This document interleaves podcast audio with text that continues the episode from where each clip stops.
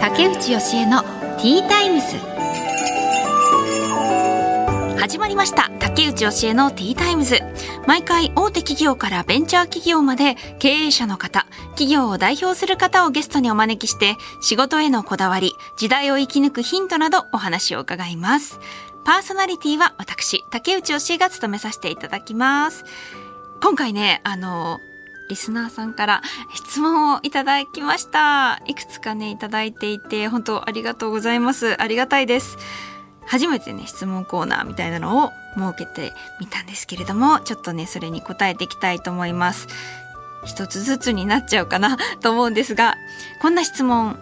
いただきました。横浜亜美さんなのかな？横浜亜美さんからです。質問です。そっかそっか。あ横浜にお住まいのあみさん。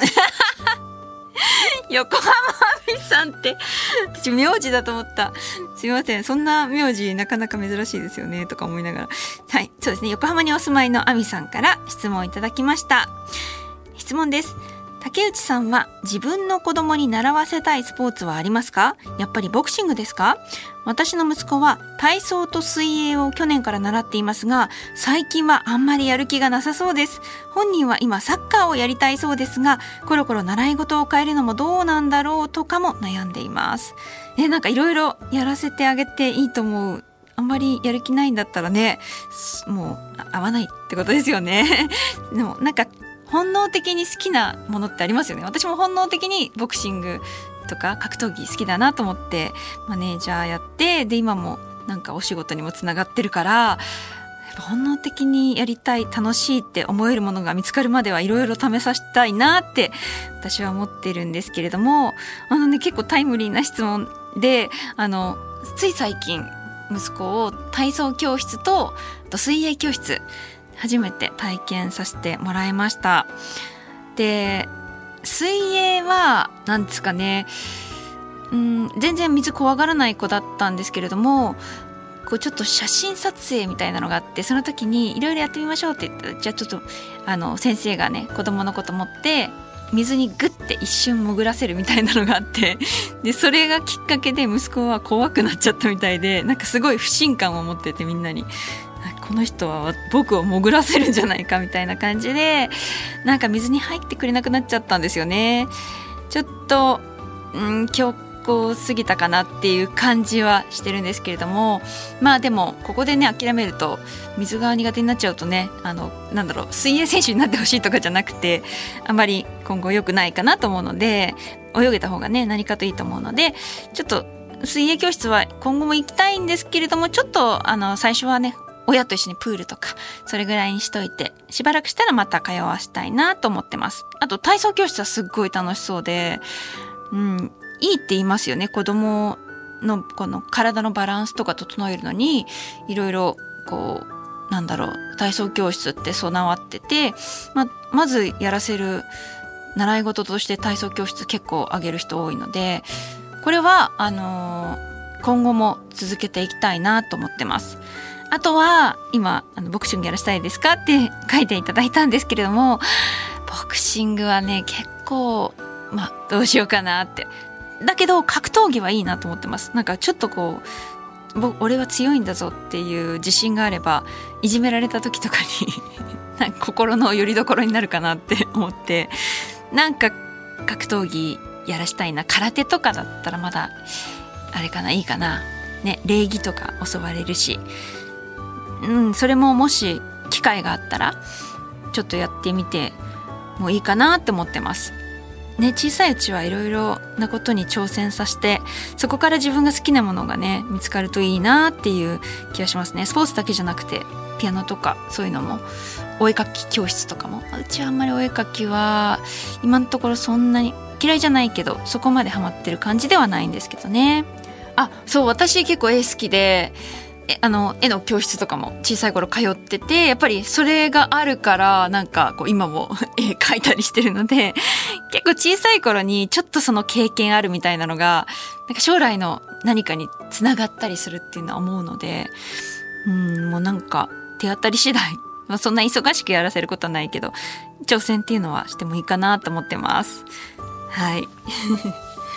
えー、サッカーをね男の子みんな通りますよね。うん。サッカーって結構競争率高いじゃないですか逆に。だから周りにできる子がたくさんいすぎてね。私結構こうちょっとニッチなところに行きたいタイプなので。ねサッカー野球もやってみるけど違うやつでもいいかななんて思ってます。あの違うものを極めるっていうのもありかなって思ってます。はい。さあということで今回のゲストお一人目はコミュニティライフケア合同会社代表の小田原渚さんです。健康で幸福な人や共同体づくりのための企画プロデュース事業をされている方ということです。どんな仕事なんでしょうかね。ちょっと詳しく伺いたいと思います。そしてお二人目が幸子ども歯科院長の鈴木幸代さんです。川崎市にある小児歯科です。つい先日息子をね初めて承認歯科っていうか、まあ、まあ歯医者さんに連れて行ったので、はい、ちょっとそんな話も含めていろいろ伺えたらと思います。この後たっぷりお話を伺います。最後までどうぞよろしくお願いします。竹内義恵のティータイムス。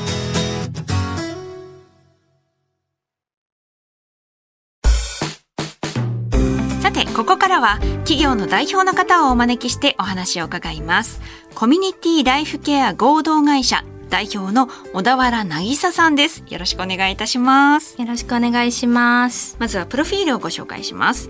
小田原渚さんは1994年のお生まれ。大学で看護学を学ばれた後大学病院に勤務。訪問看護勤務を経験されました。その後まちづくりを展開する NPO 法人に入社コミュニティデザインや企画提案力を身につけた後25歳で会社を設立。その傍ら自治体のまちづくりコーディネーターを務めていらっしゃいます、はい、ということでよろしくお願いします。よろしくお願いします。今日は島根から。お越しいただいて はいはい。結構遠かったってね今おっしゃってましたけれども、そうですね。であの今は合同会社コミュニティライフケア合同会社設立されたんですけどもともとは看護師さんでいらっしゃるんですか？はいそうです。あー病院の看護師だったりとか、うん。あの訪問看護師もさせてもらってるんですけれども、やっぱり看護の力っていうのが病気の人だったり怪我をした方だけではなくって地域だったりとか、まあ、元気な人にも有効使える力だなと思ったので、あの会社を設立するようになりました。今どんなことをされてるんですか？結構いろいろなその訪問看護だけじゃなくていろんなことを展開されてるなと思ったんですけれども。そうですね。自治体だったりとか企業さんに対して今健康経営だったりとかウェルビーイングなチーム作りっていうのが時代の中でもあの重要視されてるんですけれども、うん。そういった視点からのコンサルだったりプロデュース事業だったりとか、あとは私たちのような地域づくりをするケア人材を自分もやってみたいっていう方に向けてあの全国に対してオンライン講座を運営したりあと古民家でコミュニティハウスっていうのを運営してるんですけれどもそちらで地域食堂だったりとか地域の人のやりたいっていうところを応援するような企画をやっていてそういったそのつながりがあるとか役割があるっていうところが健康にもつながっていく社会的健康を守っていくっていうような視点からいろいろな事業を展開しています。えなんでその看護師の仕事があったのに今はそういう、まあ、違う内容のこともされてるんですか？そうですね。えっと私が今住んでいるところあのふるさとでもあるんですけれどもやっぱり、えー過疎だったりとか、まあ、少子高齢化だったりとかが進んでおりまして地域課題社会課題がすごくあの山積しているような状況で、でえっとまあ、病気になる前だったりとか、えー少子化高齢化で地域のつながり地域の力がなくってでいろいろなところに支障が出てきてるんですけれどもそういったところを包括的にというか全体的にアプローチするっていうのはやっぱり病院の中だったりとか訪問看護師で病気の人にこう相対するっていうだけでは解決できないようなところがたくさんあるなと思いまして少し地域側というか社会側に軸足を置きたいなというところでみんながよりなんか楽しく日常を送れるような、まあ、イベントもね今お話聞いてると企画されたりとか、はいはい、そういうこともしてるってことですよね。はい、そうですあのメンバーのお写真をちょっとホームページ見させていただいたんですけど皆さん全員女性で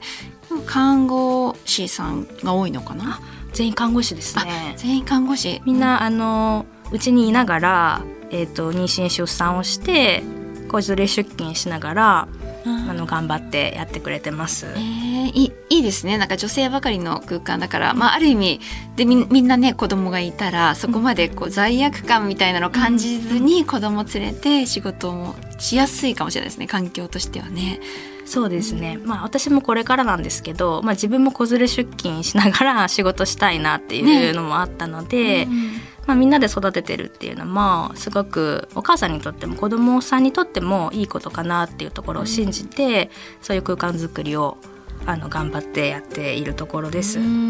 このいろいろねやってらっしゃる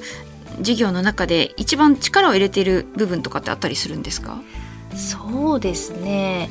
うん。まあいろいろな事業があの、まあ、別々で動いているようにも見えると思うんですがやっぱりこう共通しているのはその看護師自身が元気であったりとか幸せであることとかあと自分たちが自立して経営マインドを持ちながら自分たちがこうクリエーションしていくというような感覚を持ちながらその看護師がやりたい事業を会社の事業にしていくっていうような考え方社内企業的な考え方でやっています。なんか結構看護師さんは自己犠牲的だったりとか、自分の健康がなかなか守れなかったりっていうところも、まあ、全国的に多いのかなと思うんですけれども、まずはその自分の、えー、とライフスタイルだったりとかキャリアデザインっていうところをしっかりしてで、まあ、社内のチームの中であのチームデザインっていうところをみんなで楽しくやっていくっていう中で社会にも貢献していくっていうところをあの意識的にそこをやっていこうってしないとやっぱりこう外に意識が向いてしまったりとかしてしまうなと思っているのでそういうところをみんなであの共通認識として守っていこうっていうふうにやっています。実際にその看護師さんからの提案で始まった事業っていうのもあるんですか？あそうですね訪問看護も実はそうで看護はうち。なかった。あそうです。この4月からやってるんですけれども、うん、もう地域の中で看取りまでっていうところってまあ、田舎の方ではやっぱり人材不足だったりとかでなかなかこう叶えられないっていうところがあるんですけれども、まあ、自分はこう好きな場所でこう亡くなっていくっていうところをサポートしたいっていう看護師が、まあ、うちに来てくれたもんですから、うん、じゃあ訪問看護事業やろうかっていうふうにあの4月からやってるんです。訪問看護にも あの子連れで行ったりすることもあるんですか？あそうですね。多分喜ばれると思うので今は行ってないですけどまあ利用者さんがいいって言われたらありかなと。うん。そうですよね、うん、なんかね結構おじいちゃんおばあちゃんと子供のね、うん、あのなん相性っていいって言いますもんね、力もらえたりして、うんうんうん、子供それ自体がもうケアになっているというか本当に今言われたように喜ばれたりとかこうそれで活力もらったり張りが出たりっていうのはすごくあるなと思うので。うんうんうん、ねいやでも25歳で会社を設立されて、はい、結構そのもともと看護師さんをされていた方でこういうちょっと事業を展開したいっていうね考え持ってる人って結構珍しいのかなと思うんですけれどもなんでそういうマインドになったんですか？そうですね。なんか私自身でもすごく変わったことをしたなっていうか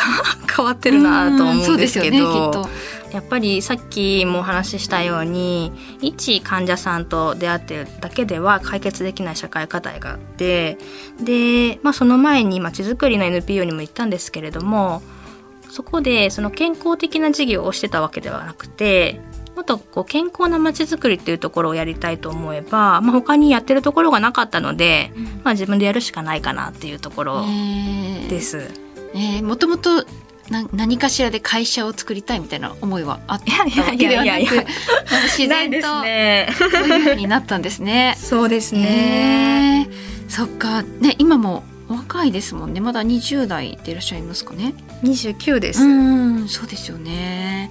えー、え会社を立ち上げて何年ぐらい経つんですか？今。丸3年ですね。丸3年、えー、どうですか？あの地域にどんどん根付いていっているなという実感があるんですか？そうですね。もともとはそのさっきの講座運営だったりとかコンサルっていうのは割とその地域に根ざしたというよりもこういう考え方を一緒にやっていきませんかって全国に対してまあリモートワーク的なこうあなんだろうかこうまあ、どこにいてもできるような仕事をしてたんですけれどもこの4月からその訪問看護だったりとかコミュニティハウスっていうのはやっぱり地域にどっぷり根ざしてそこの地域の周りの人と一緒に、まあ、どういう暮らしを作りたいかどういう社会作っていきたいかっていうところで、まあ、みんなで力を合わせてやっていくような事業になってきていて、まあ、そこではやっぱり私たちが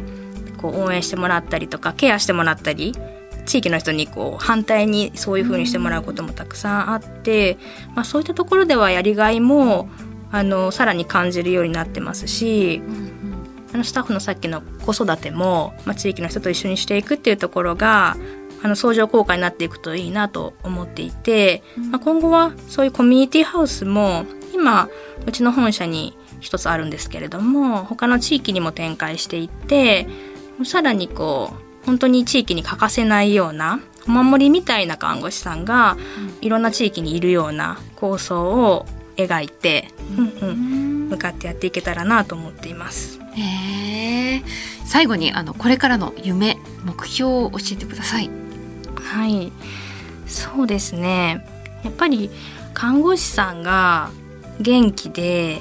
幸福でで自律的であることっていうのが、まあ、その先の、まあ、患者さんだったり地域だったり取引先にあの必ずこう元気を与えられたりとかこうそこの力を引き出せるっていうところをすごく信じているので、まあ、そういった状態の看護師さんが、まあ、島根の中だったりとか全国に増えることっていうところを微力ながらこれからもサポートしていければなっていうふうに思います。へはいあのこういうお仕事初めて聞いたので、うん、興味深かったです。ね、看護師さんだけじゃなくてね地域の方々でどんどんみんなで地域を活性化していこうっていう動きを広げていくっていうお仕事されてるんですね。はい、ありがとうございました。ありがとうございました。ということで、コミュニティライフケア合同会社代表の小田原渚さんにお話を伺いました。ありがとうございました。ありがとうございました。竹内義恵のティータイムス。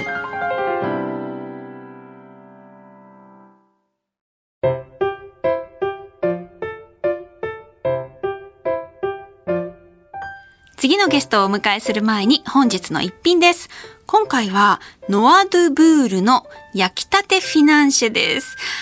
ヌアドゥブールのフィナンシェはめちゃくちゃ美味しいんですよ。それがこの番組についに登場するとは。ね、美味しいんですよね。いつも結構行列してて、あの、百貨店のね、デパ地下とかに、あの、結構あるんですけれども。はい。じゃあちょっといただきます。まずは、タンポポコーヒーから。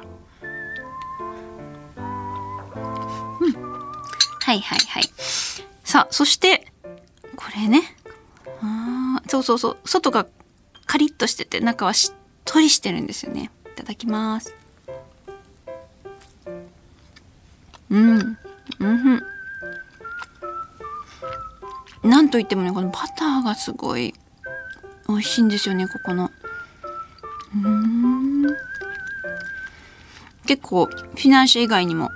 まあいろんなね、焼き菓子が並んでるお店なんですけれどもそうそうレモンケーキとか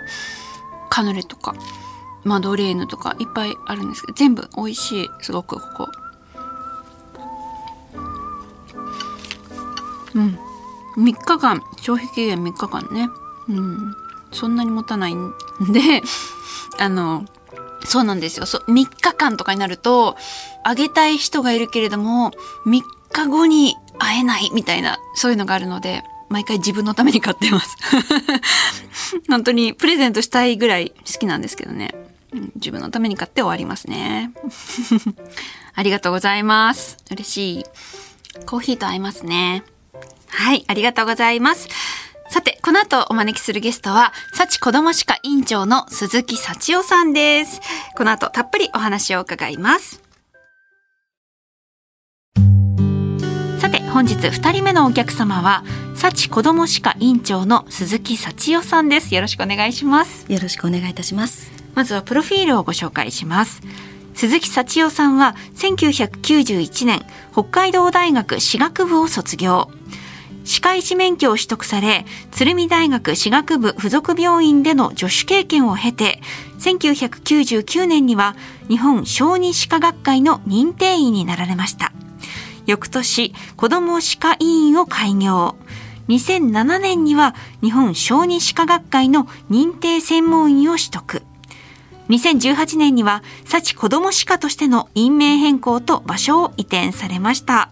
はい、ということでよろしくお願いします。よろしくお願いします。え、今日は病院はお休みですか？やっております。あ、やってその 前に来ていただはいい、たんですねあと副院長がいるので、副院長にお願いしてあ抜けてきております。そうですか。ありがとうございます。あの幸子ども歯科があるのが川崎市中原区はいということでね。はい。まあどどんな町にこの病院があるんですか？えっ、ともともと川崎自体工場が多い場所なので,、ですよね。院のそばにも富士通さんがありますけどの社宅が多かったりとか、割と住宅地ですよね。あじゃあ結構、えっとた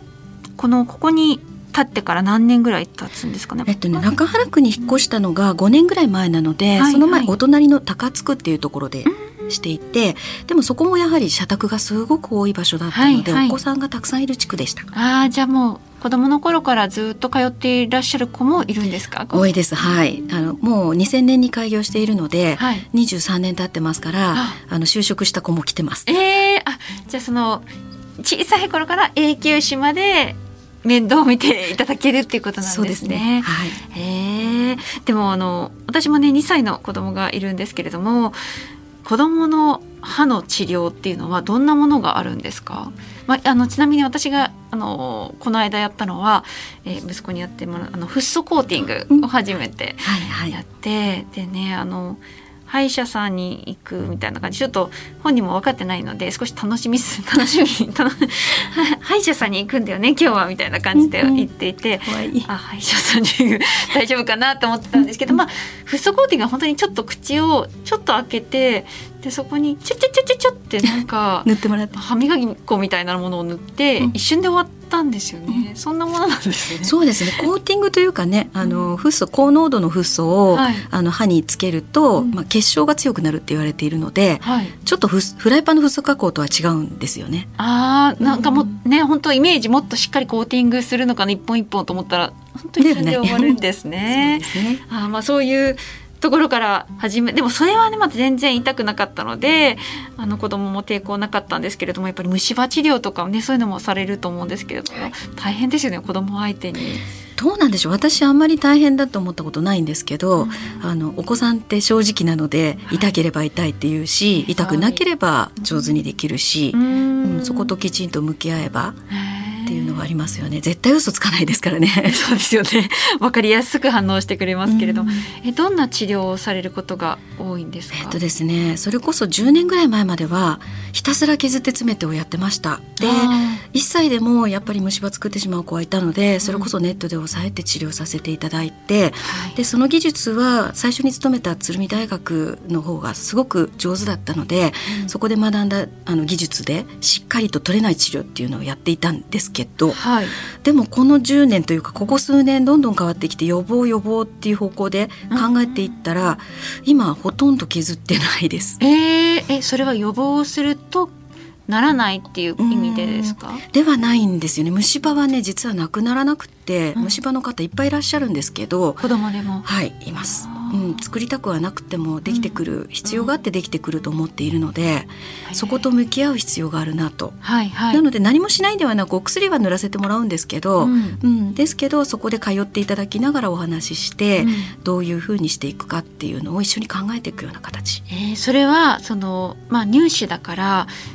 生え変わるじゃないですか。だからそのそこまで削る必要がないという判断ってことですか？うーん。でもね永久歯でも最初の虫歯であれば私はお薬塗りながらしばらくは様子見させていただいてます。えそうなんですか、うん。すぐにややっつけないといけないじゃないそうですよね、はい。あのやっぱり皆さんママたち心配なのですぐ治したいっておっしゃるんですけど、うん。やっぱりそれこそ赤ちゃんでいきなり薬とかってあんまりないですよね。うん。うん、あの弱ければ弱いほどでも逆に弱ければ弱いほど治癒能力も高いのではい。自分を守る力っていうのはすごくあると思うんですね。うん。そこを無視してこちらが何かやろうとすると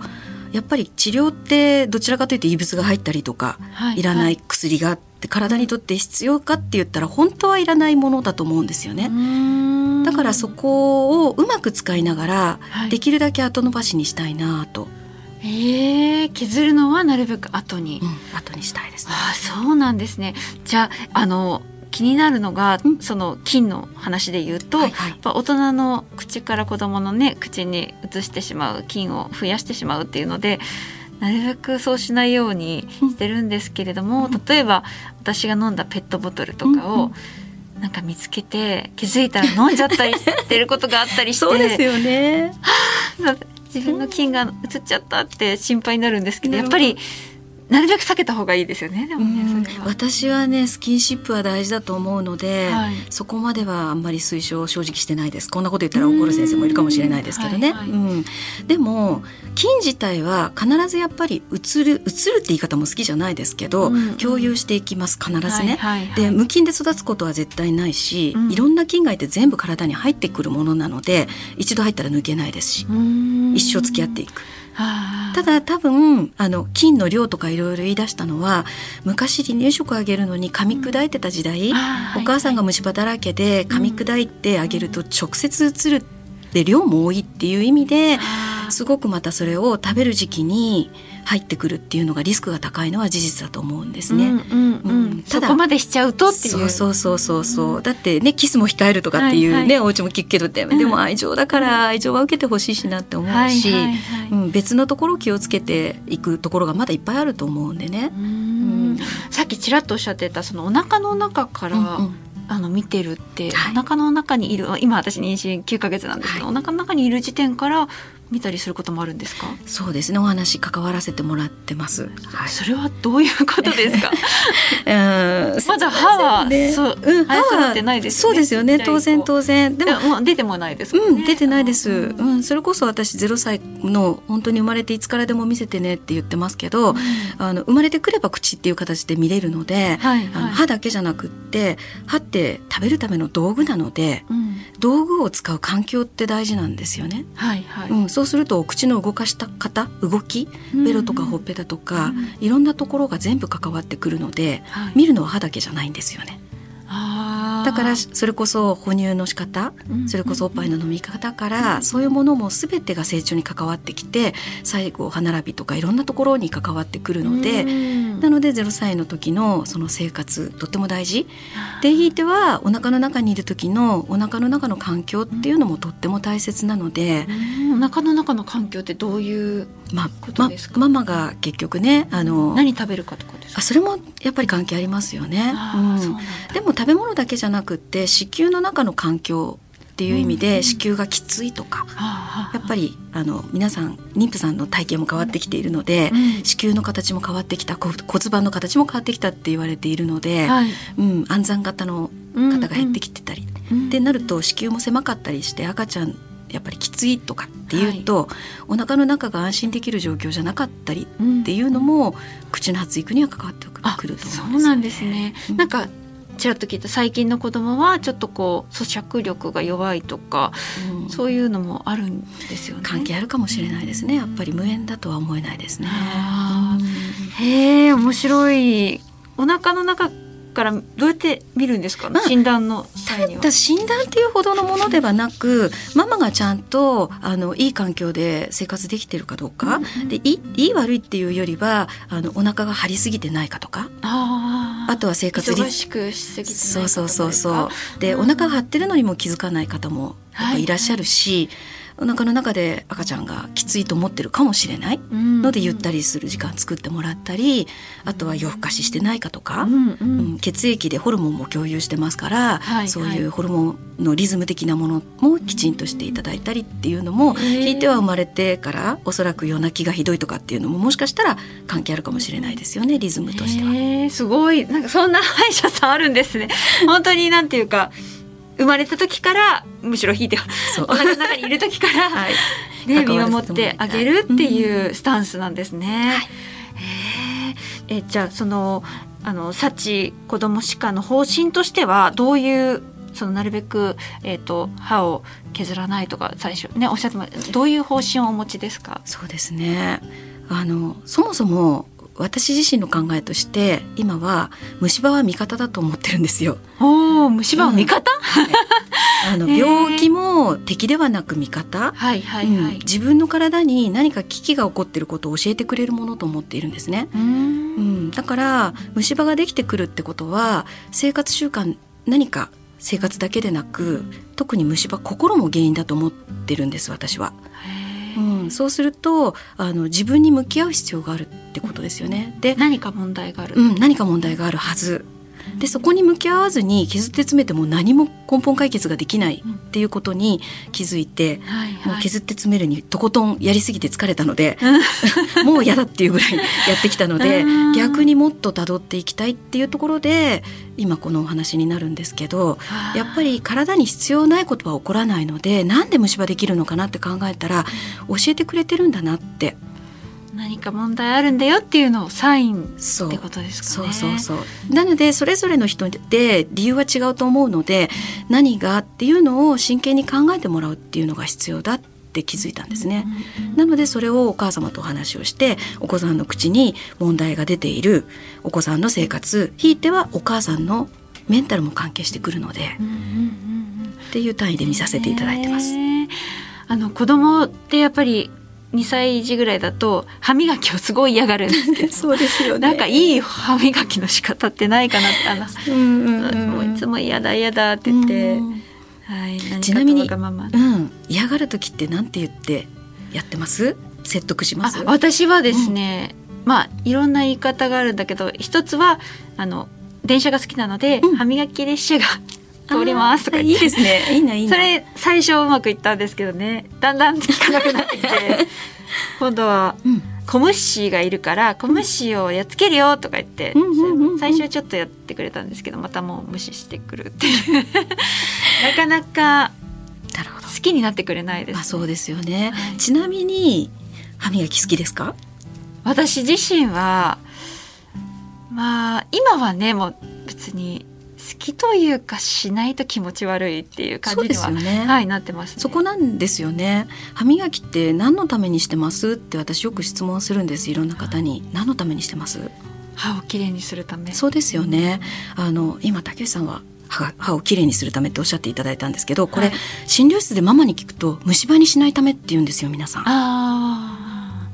そうですね、うんうん。ただ皆さん虫歯になられた方って磨いてなかったですか？ってお話なんです。磨いてたはずなんですよ。磨いてるのになるんですよね。そうなんですよ。だとすると子供に虫歯になるから歯磨かせてっていやお母さんなってるよねって話で説得力ないですよね、ああはい子はい、はい、供はそんなこと知ってますからね、うんもう分かってますから、ううん。ん。と違うでしょって。うん。なんで磨くの？ってさっきおっしゃったやっぱり綺麗にしたいからなんですよね、あそう考えるとあの綺麗にするってお風呂入れるのと同じですあよね、うんうんうんうん。そこを教えていく伝えていくって必要があるんですよね。清潔に保つっていうのは当たり前だよみたいな。そうそうそうそう。でなおかつ気持ちいいんだよっていうことですよね、だって磨かないと気持ち悪い。でもそこはやっぱり習慣なので教えてあげるしかないので、うん気持ちいいよって言ってやっていくしかない。お風呂入れるのと一緒なんですよ本当に、そっか、うん。綺麗になったねみたいな。そうそう気持ちよくなったね。毎回言って、うんそうそう。でなおかつ私時々ねそれでも聞かない子やっぱりいるので、2歳ぐらいのお子さんだってね分かってるからよく意地悪にお話しするんですけど、あの食器とか、ね、スプーンとかちゃんと洗いますよね毎回ね。うんうんじゃあ洗わないで次のご飯のっけていい？って、うんうん。子供に聞くんです。2歳ぐらいだと分かるから、はいはい。うんうん。嫌だって結構言われます。あ。うん、えなんで？って。うんでも汚いからうん。でも歯って直接食べ物を噛み砕いてるわけでやっぱり同じ道具だから、うん。磨かないんだったら歯も磨かないなら食器も洗わなくていいよねって、あーなるほどうん。ね、だからママにも今日からじゃあうん。僕のは洗うのやめてもらおうかとかって 言うんですよ。そうすると「やだ!」とか言って。うんうん「じゃあ歯も磨くよね」って言うとしぶしぶやりますみたいな。そっかそういういろんな方法でなんかこうイメージをつけてもらうのがいいですね。そうそう綺麗が大事っていうのをね。うんえね子供も本当歯で苦しんでほしくないなっていうのはすごい思うので。そうですようんね。やっぱり清潔に保つって健康のためには必要じゃないですか。いやそうなんですそれだけのことですよね。うんだからお風呂だって嫌がらないお子さん多いけどでも嫌がっても入れるのはどうしてって聞いた時に病気になるからって皆さん言わないですよね。うんそうですねでも歯は磨かないと虫歯になるからってはいはいどうして言うのかなって。そっかそっか虫歯になるからっていうよりは綺麗に保つためっていうそうそうそうことですよね。そう当たり前の感覚っていうそうか。そうなんです生活習慣なんです。へえいや勉強になりました。ありがとうございます。試してみます。ぜひぜ理解できるかな？うちのまだね、そこまで理解ででもわ理解できるタイミングにね、うん。はい。ぜひぜひ。そういうお話させてもらいたいと思います。ありがとうございます。ありがとうございます。ということで幸子ども歯科院長の鈴木幸代さんにお話を伺いました。ありがとうございました。ありがとうございました。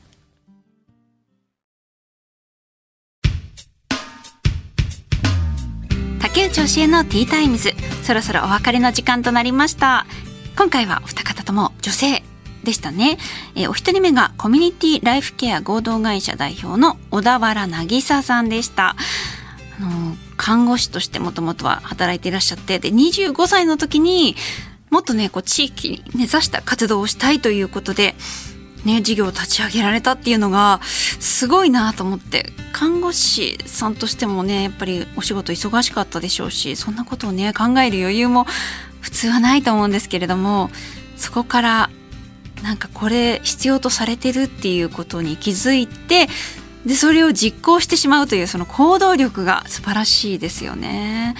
で今の会社はねあの皆さん女性ばっかりで従業員の方は子連れ出勤もできるような環境だっていうことで羨ましいなって思いましたね。そういう仲間たちと一緒にお仕事できるっていいですよね。うん。そしてお二人目が幸子ども歯科院長の鈴木幸代さんでした。あの収録後にねちょっとやっぱりね子供を相手に治療するって大変じゃないですかって伺ったらあのうちはなるべく子供に納得してもらえるように治療するんですだからえ今日はここまでやるからねみたいなこれ以上はやらないからとか子供が泣いて嫌がってたらどうして嫌なのってこうちゃんと話を聞いてからあの席に座らして治療するっておっしゃっていてあー確かに子供っていくら子供といえどもね結構やっぱり強制的に何かされるとその人のことを疑うんですよねすごく。今後またここに来たら嫌なことされるっていうんでめちゃくちゃ歯医者さんに行くの嫌がると思いますし意外とね子供だからといって無理やりやらせるのって良くないなって私自身自分の子供と向き合ってて思うのでまあそうやってね考えてくれる先生っていうのはいいなっていうふうには感じますね。なるべくね歯医者さん嫌いになってほしくないですもんね。うん。そしてですねあなたからのメッセージを、えー、こちらの番組で大募集しています。アルファベット小文字でティータイムス。ttimes.1242.com ttimes.1242.com このアドレスまで私に聞いてみたいことをちょっと話してほしいなって思うこと何でも本当にこうしっかりした質問じゃなくてもいいです。皆さんが日常的に友達に聞くような内容の質問をね、あの寄せていただけたら嬉しいなと思います。番組内で、この配信内でお答えしていきたいと思いますのでたくさんのメッセージよろしくお願いいたします。ということで竹内教えのティータイムズお時間となりました。お相手は竹内教えでした。また次回お話ししましょう。